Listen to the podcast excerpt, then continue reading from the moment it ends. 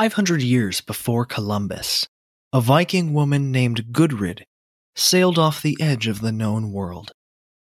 She landed in the New World and lived there for three years, giving birth to a baby before sailing home. Or so the Icelandic sagas say. Even after archaeologists found a Viking longhouse in Newfoundland, no one believed that the details of Gudrid's story were true. Then, in 2001, a team of scientists discovered what may have been this pioneering woman's last house, buried under a hayfield in Iceland, just where the sagas suggested it could be. The excerpt I've just read is from an excellent book titled The Far Traveler Voyages of a Viking Woman by Nancy Marie Brown. Today, you'll get to hear my conversation with Nancy about her book and the fascinating character of Gudrid, who is featured in the Vinland sagas. Nancy Marie Brown has studied Icelandic literature and culture since 1978 and was formerly the editor of the award winning magazine Research Penn State. Today's episode is all about Norse exploration, women of the Viking Age, and the archaeology that supports our current understanding for both of these topics. Before we get into my conversation with Nancy, I want to tell you that we've recently partnered with Medieval Warfare magazine as a way to support this podcast. Medieval Warfare is truly the highest quality history magazine dedicated to the warriors and weapons of the Middle Ages. Every issue features specially commissioned artwork and original maps that bring medieval combat to life. If you've ever wanted to support the history of Vikings, you can now do so by signing up for a digital subscription to Medieval Warfare, which is only 10 bucks every 6 months. If you choose to sign up, please do so via the link in the description of this episode, as the History of Vikings will receive a commission which goes directly back into the show. You can also get a 10% discount off of your subscription if you use the coupon code VIKINGS at checkout. Without further ado, Here's my conversation with Nancy Marie Brown.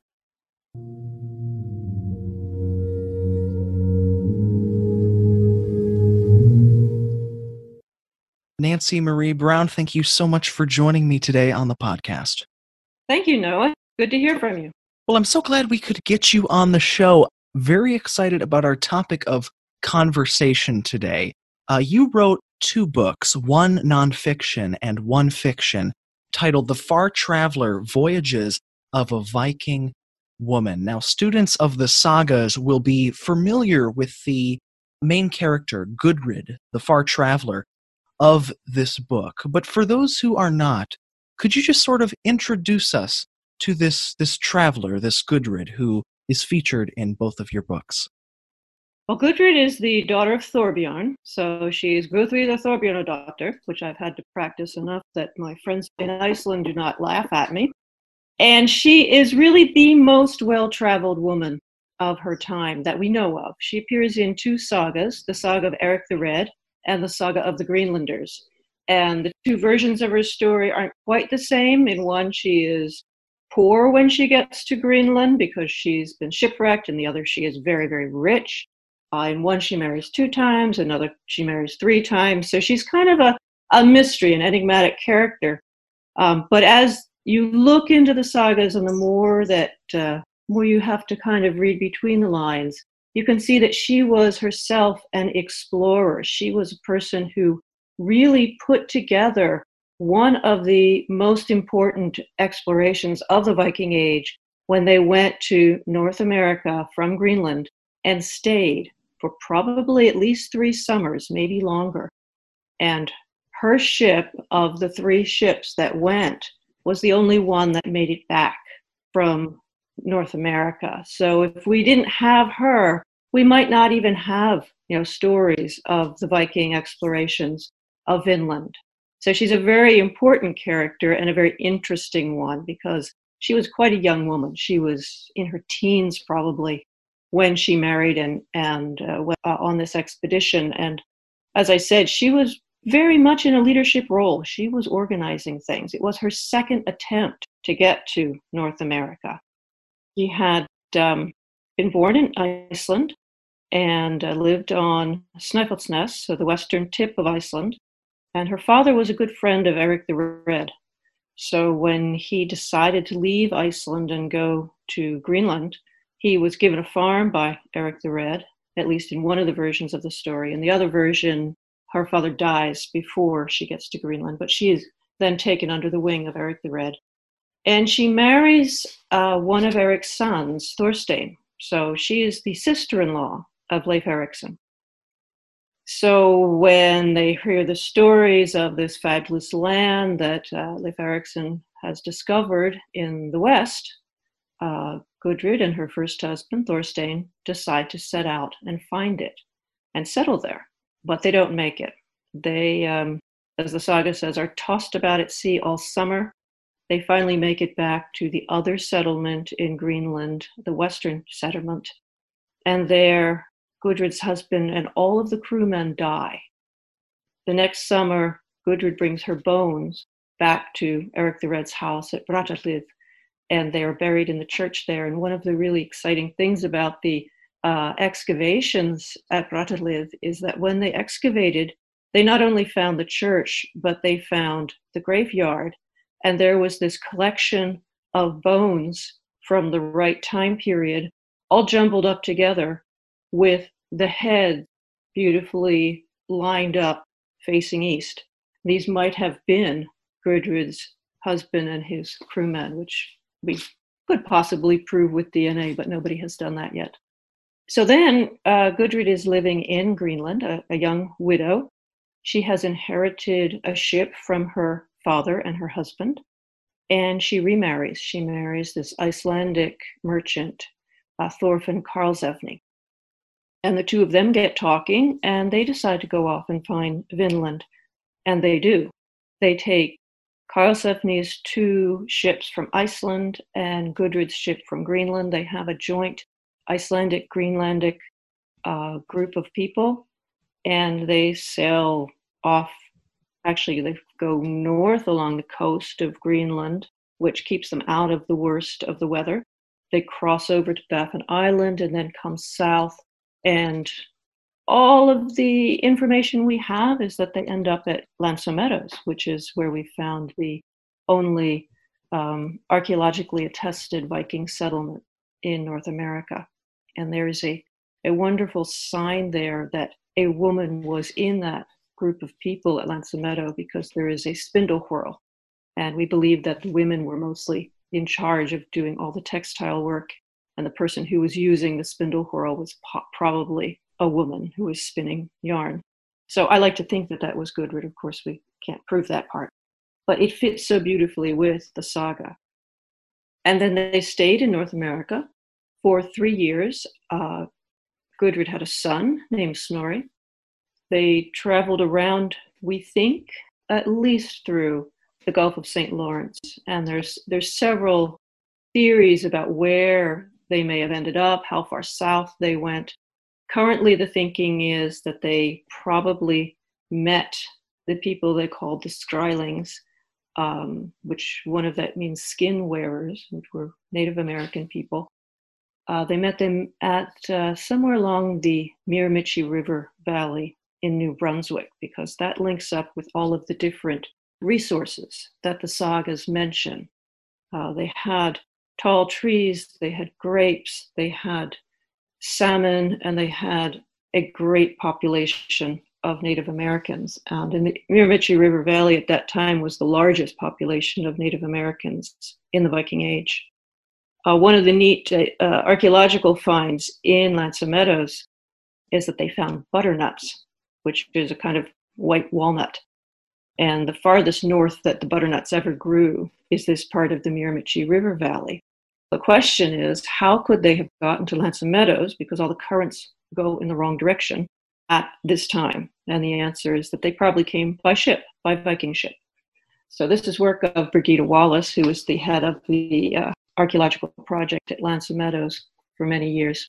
After that, Gudrid, as I said, made it back to Greenland. She and Thor- uh, Thorfinn Karlsefni and the people on the one boat made it back. Two boats were lost. That's not a very good uh, ratio, two out of three.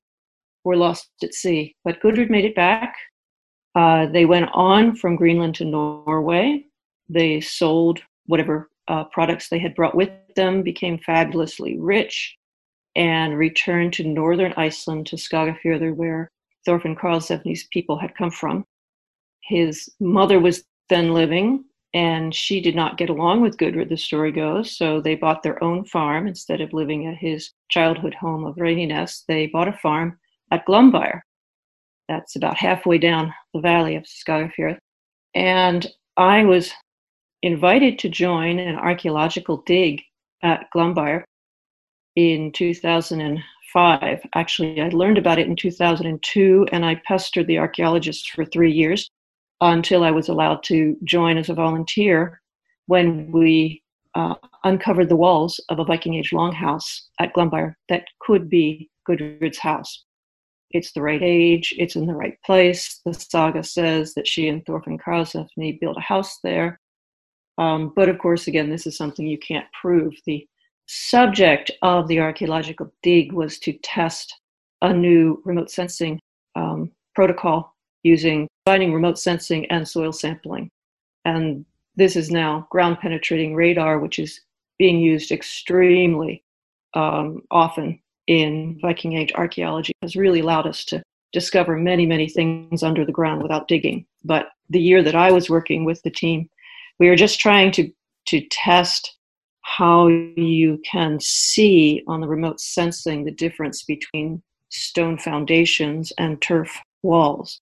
And so we just dug down to the top of the turf walls, and the excavation hasn't been reopened. So we don't really know if there are any objects on the floor of that house that could have been Gudrid's own objects. So the first book that I wrote combines Gudrid is portrayed in them and how women are portrayed in them with uh, the information about archaeology and how our understanding of the Viking Age is changing as our archaeological technique have improved.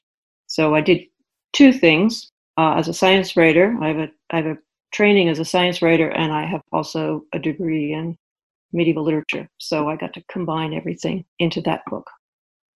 Indeed, that's that's fascinating. Well, Nancy, what I'm very curious to learn about is this despite the differences in the accounts within the Vinland sagas, what role did women have during the, the Viking Age in exploration and uh, exploring the new world and, and making it to the new world? And I'm deeply fascinated by this, this notion because I feel like the answer has the potential to greatly change our current understanding of the Viking Age and certainly the role of women and the significant parts they had to play.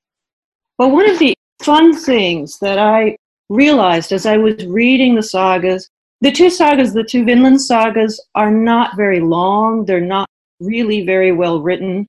They seem to me like they are sketches from you know a writer's notebook. There's a lot of stuff missing.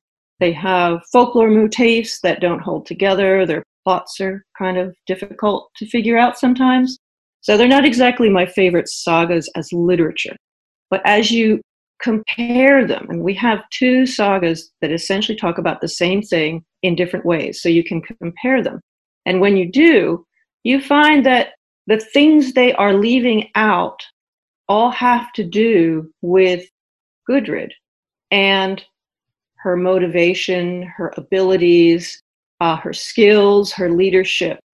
You'll learn in the saga that Thorfinn Karlsefni, her husband, had a son when he was in uh, North America. You do not hear in the saga whose child this was, who was the mother. And yet, if you look at every you know, genealogy after that, Gudrid is the mother of Snorri, who is the son of Thorfinn. So we know she was there. The saga doesn't even say she was there when the child was born, but of course she was there. So when you start looking at what have they left out, what have they assumed that their readers already knew or their listeners already knew, what do they think they don't even have to tell us? Well, one thing is that when Gudrid's father died and her first husband died, she inherited because she was the only person related to them. She was the only person who could inherit from her father. So she owned a ship. That's not brought out in the saga, but she owned a ship. The ship that went to North America could only have been hers. Uh, the question as to whose idea it was to go to North America. She did this twice. She did not have a good voyage the first time. You know, they were they must have run out of fresh water. They were at sea all summer, the saga says, so this could be three months. Uh, they got sick. By the time they got back to land, all the men died. Why did the only woman survive? I don't know. Maybe they gave her the food. Maybe they gave her the water. Maybe she was just extremely tough. But if you look at what we think about Viking age women, we think that they stayed at home. We think that they took care of the household while the men went off adventuring. So if that was the norm, she didn't have to go when Thorfinn Karlsefni decided to go to North America. She didn't have to go. But the saga very clearly says that she and Thorfinn talked about it and they decided to go. I read that as saying she convinced him to go. You know, she said. I have a ship I can add to this expedition. I know something about the route. I have studied this. I think we should go. Now, when Leif Erikson discovered North America, he didn't even land. He just saw the place. He didn't stay there. Well, actually, he did. I'm sorry. He built a house. He stayed there one winter, but then he left. He didn't explore, is what I meant to say. He just saw it. He spent the winter. He came home and talked about it. Well, she was the one who said, we have to go and see, you know, what kind of resources are there? One of the problems of living in Greenland and in Iceland at that time was they did not have tall enough trees to be able to build their own ship. You had to go to Norway to get a ship.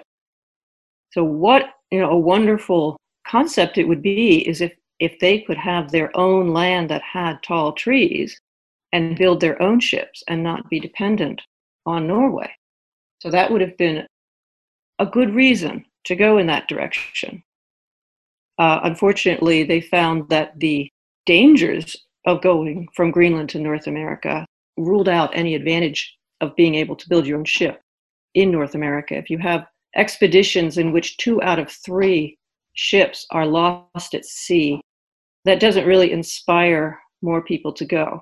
And you didn't have a very big population in Greenland to start with. You could not afford to lose a hundred or so young, you know, strong men and women on those ships and do that more than a few times.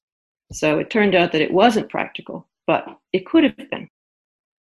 How do you think we should understand women during the Viking Age?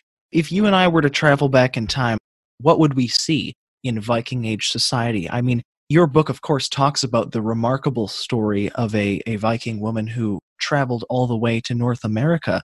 But even those women who were at home had monumental responsibilities. I know one that is referred to often enough is the creation of the sail for the Viking longship. I think I remember reading somewhere that it took over four years to construct a uh, sail for a Viking longship using the wool of something like 200 sheep. So, I mean, you know, whether they're at home or whether they're traveling, they're doing these remarkable things. How do you think we should view women of the Viking Age?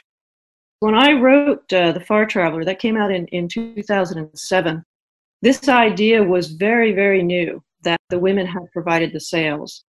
And in fact, the research that you're referring to uh, was only done a year or two before um, my book came out, and I interviewed uh, the women who actually recreated a sail and figured out how long it took to clean and card and spin all that raw wool. It is a million feet of thread. And it took these two women, one of them was doing it for her doctoral dissertation. I, I thought, wow, this is really um, a crazy uh, dissertation idea. Um, it took her four and a half years, two women, you know, trying to, to figure this out. Now she says, you know, once you get good at it, it, it wouldn't take quite as long.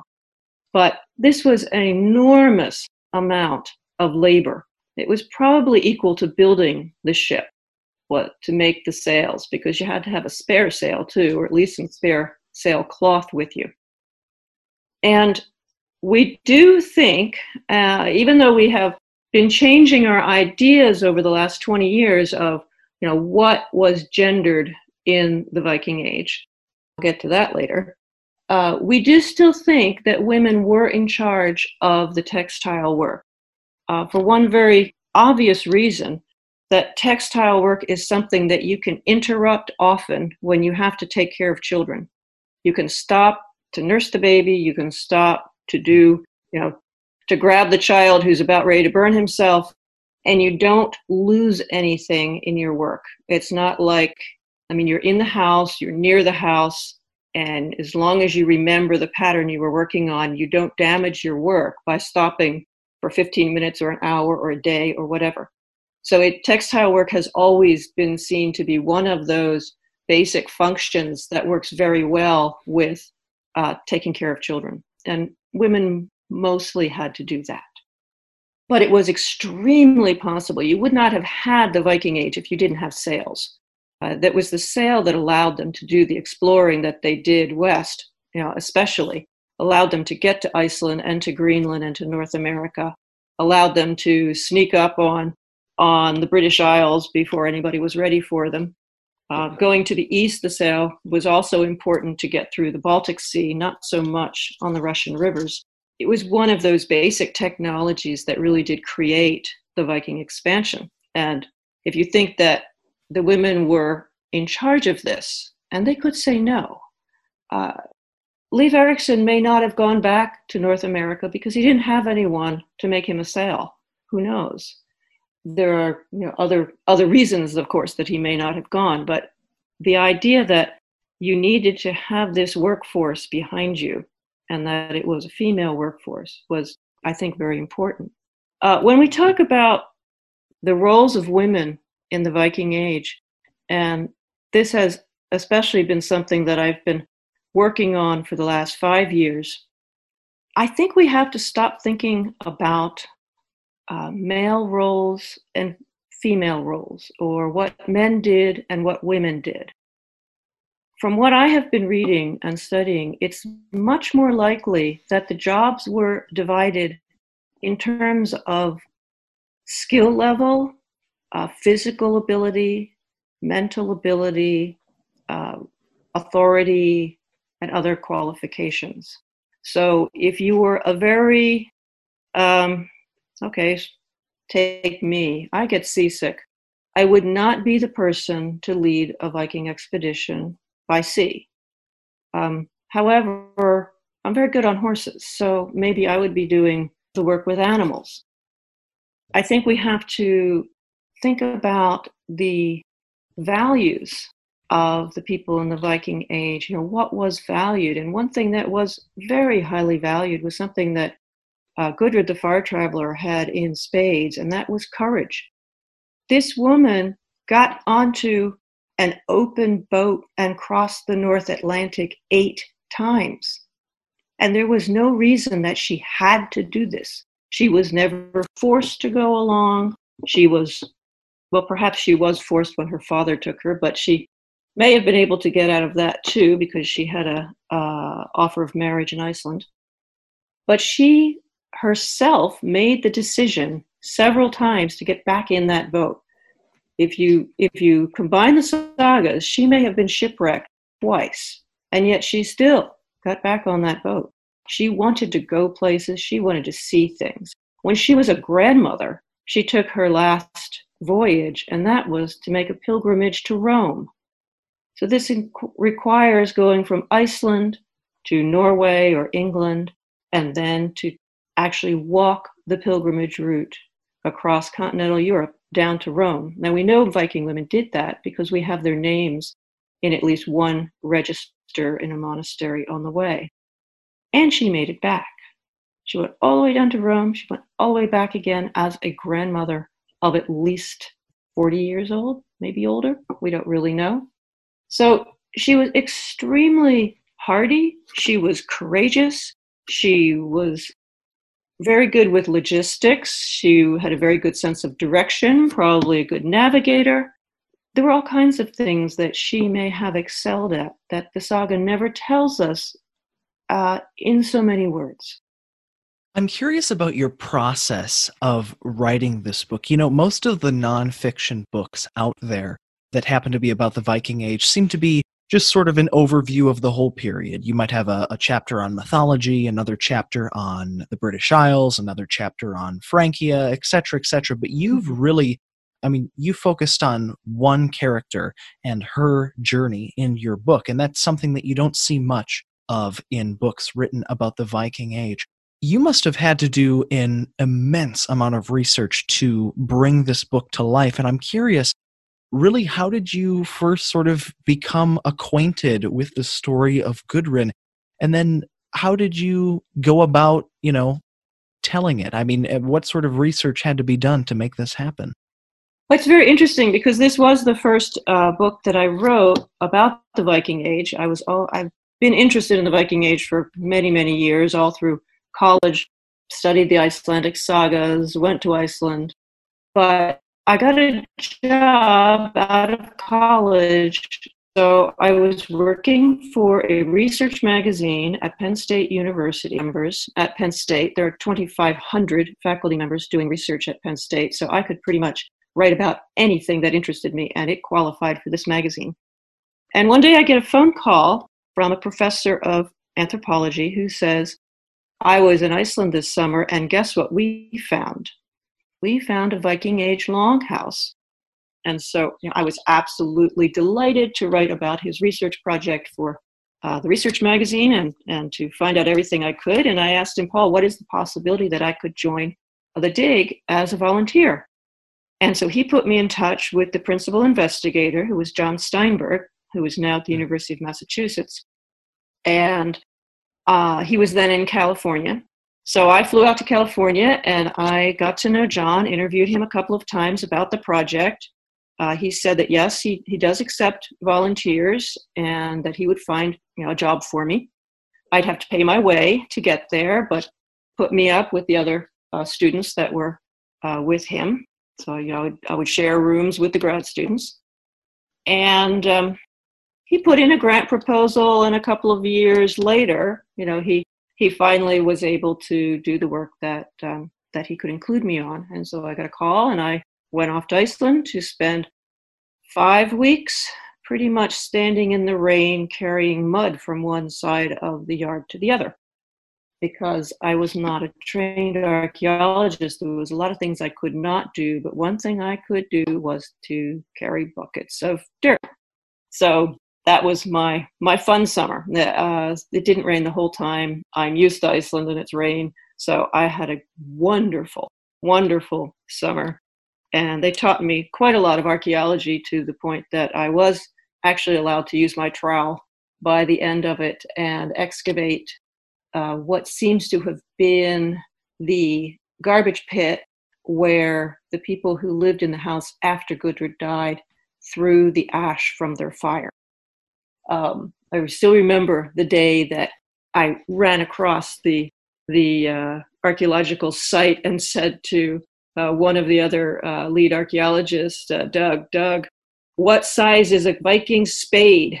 And he looks at me like, Are you nuts? He says, Oh, about 10 centimeters. And I said, I've got one. Uh, spade cut because this sort of circular pit that I had been told to dig all of the ash out of had these little side cuts in it that perfectly matched the dimensions of what we think was a Viking Age spade. So, I mean, that was the highlight of my summer as an archaeologist was finding where somebody had dug a little bit of dirt so they could dump their garbage. We didn't find any, you know, beautiful gold and silver objects. We didn't find any spindle whorls. We were still at the top, you know, the roof level pretty much of the house but I got really excited because I found where they had dug their garbage pit.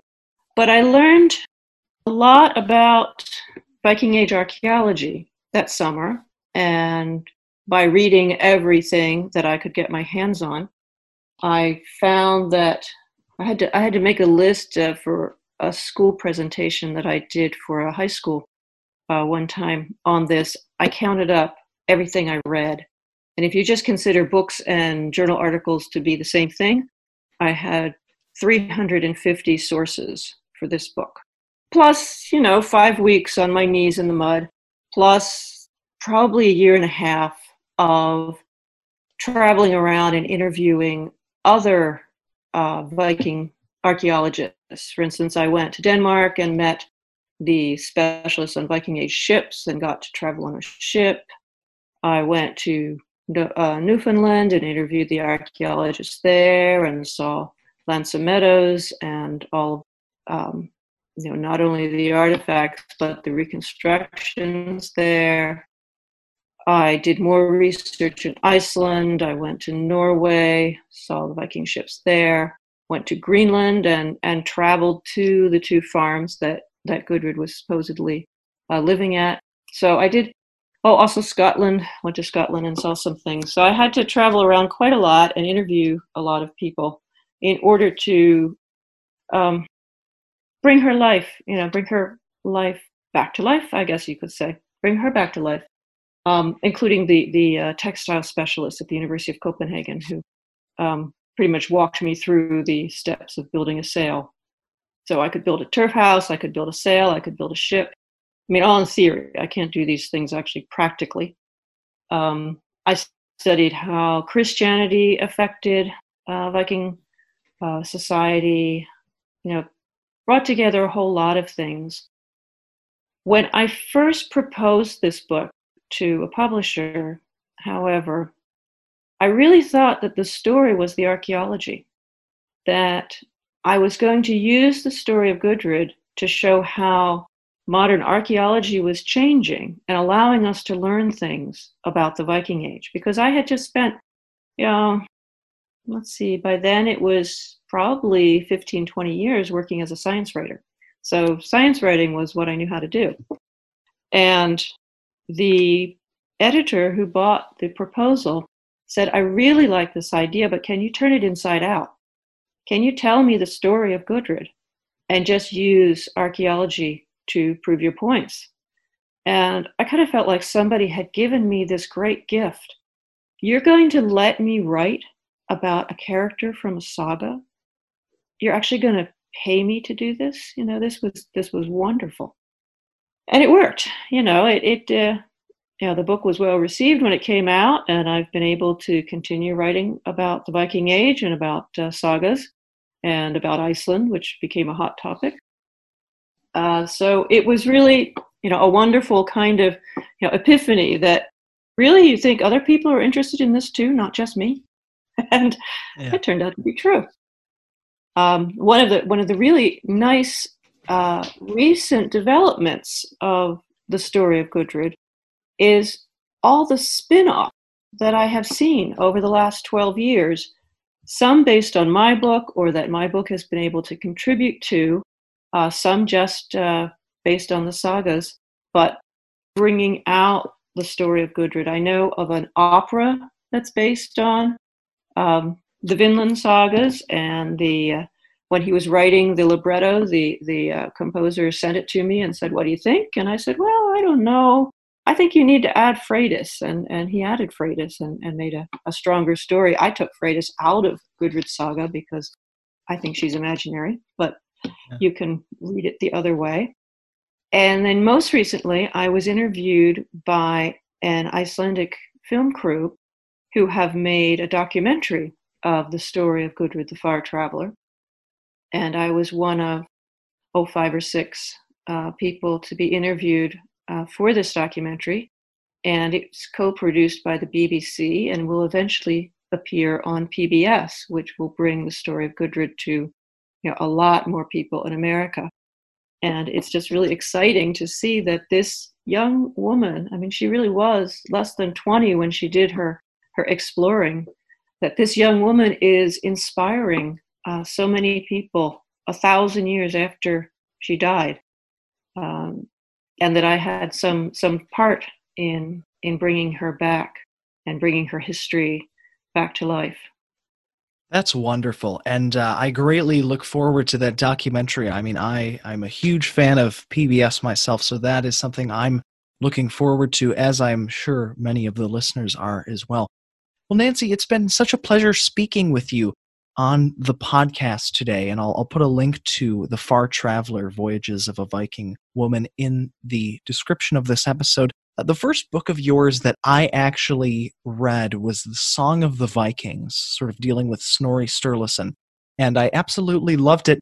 Now, I'm not sure how much you're able to give away, but um, are there any other future writing projects that fans of the Viking Age can look forward to uh, reading of yours? Well, I said that I've been spending the last five years thinking about the uh, question of, of women's status in the Viking Age. And my book on the Birka warrior woman, BJ 581, uh, will be coming out next year from St. Martin's. It's now being called The Real Valkyrie. Mm-hmm. So that will be out, I think, next May, possibly next June. We are just heading into the production, uh, the publishing uh, end of things. So that will be out, and uh, I'm making a case that women could be warriors in the Viking Age. So we'll see how that goes. Wow, a fascinating subject indeed, and, and we all look forward to that. Well, Nancy, thank you so much again for joining me on the podcast today. You're welcome. It was nice talking to you. Thank you for listening to the History of Vikings. If you've enjoyed today's show and would like to support the podcast, you can now do so by signing up for a digital subscription to Medieval Warfare magazine. For only $10 every six months, you will receive bi monthly issues of in all honesty, the best history magazine on the market. In addition to this, you'll be directly supporting the podcast. If you choose to sign up, please do so via the link in the description of this episode, as the History of Vikings will receive a commission. You can also get 10% off your subscription if you use the coupon code Vikings at checkout. Thank you so much for listening. Join us here again for another episode.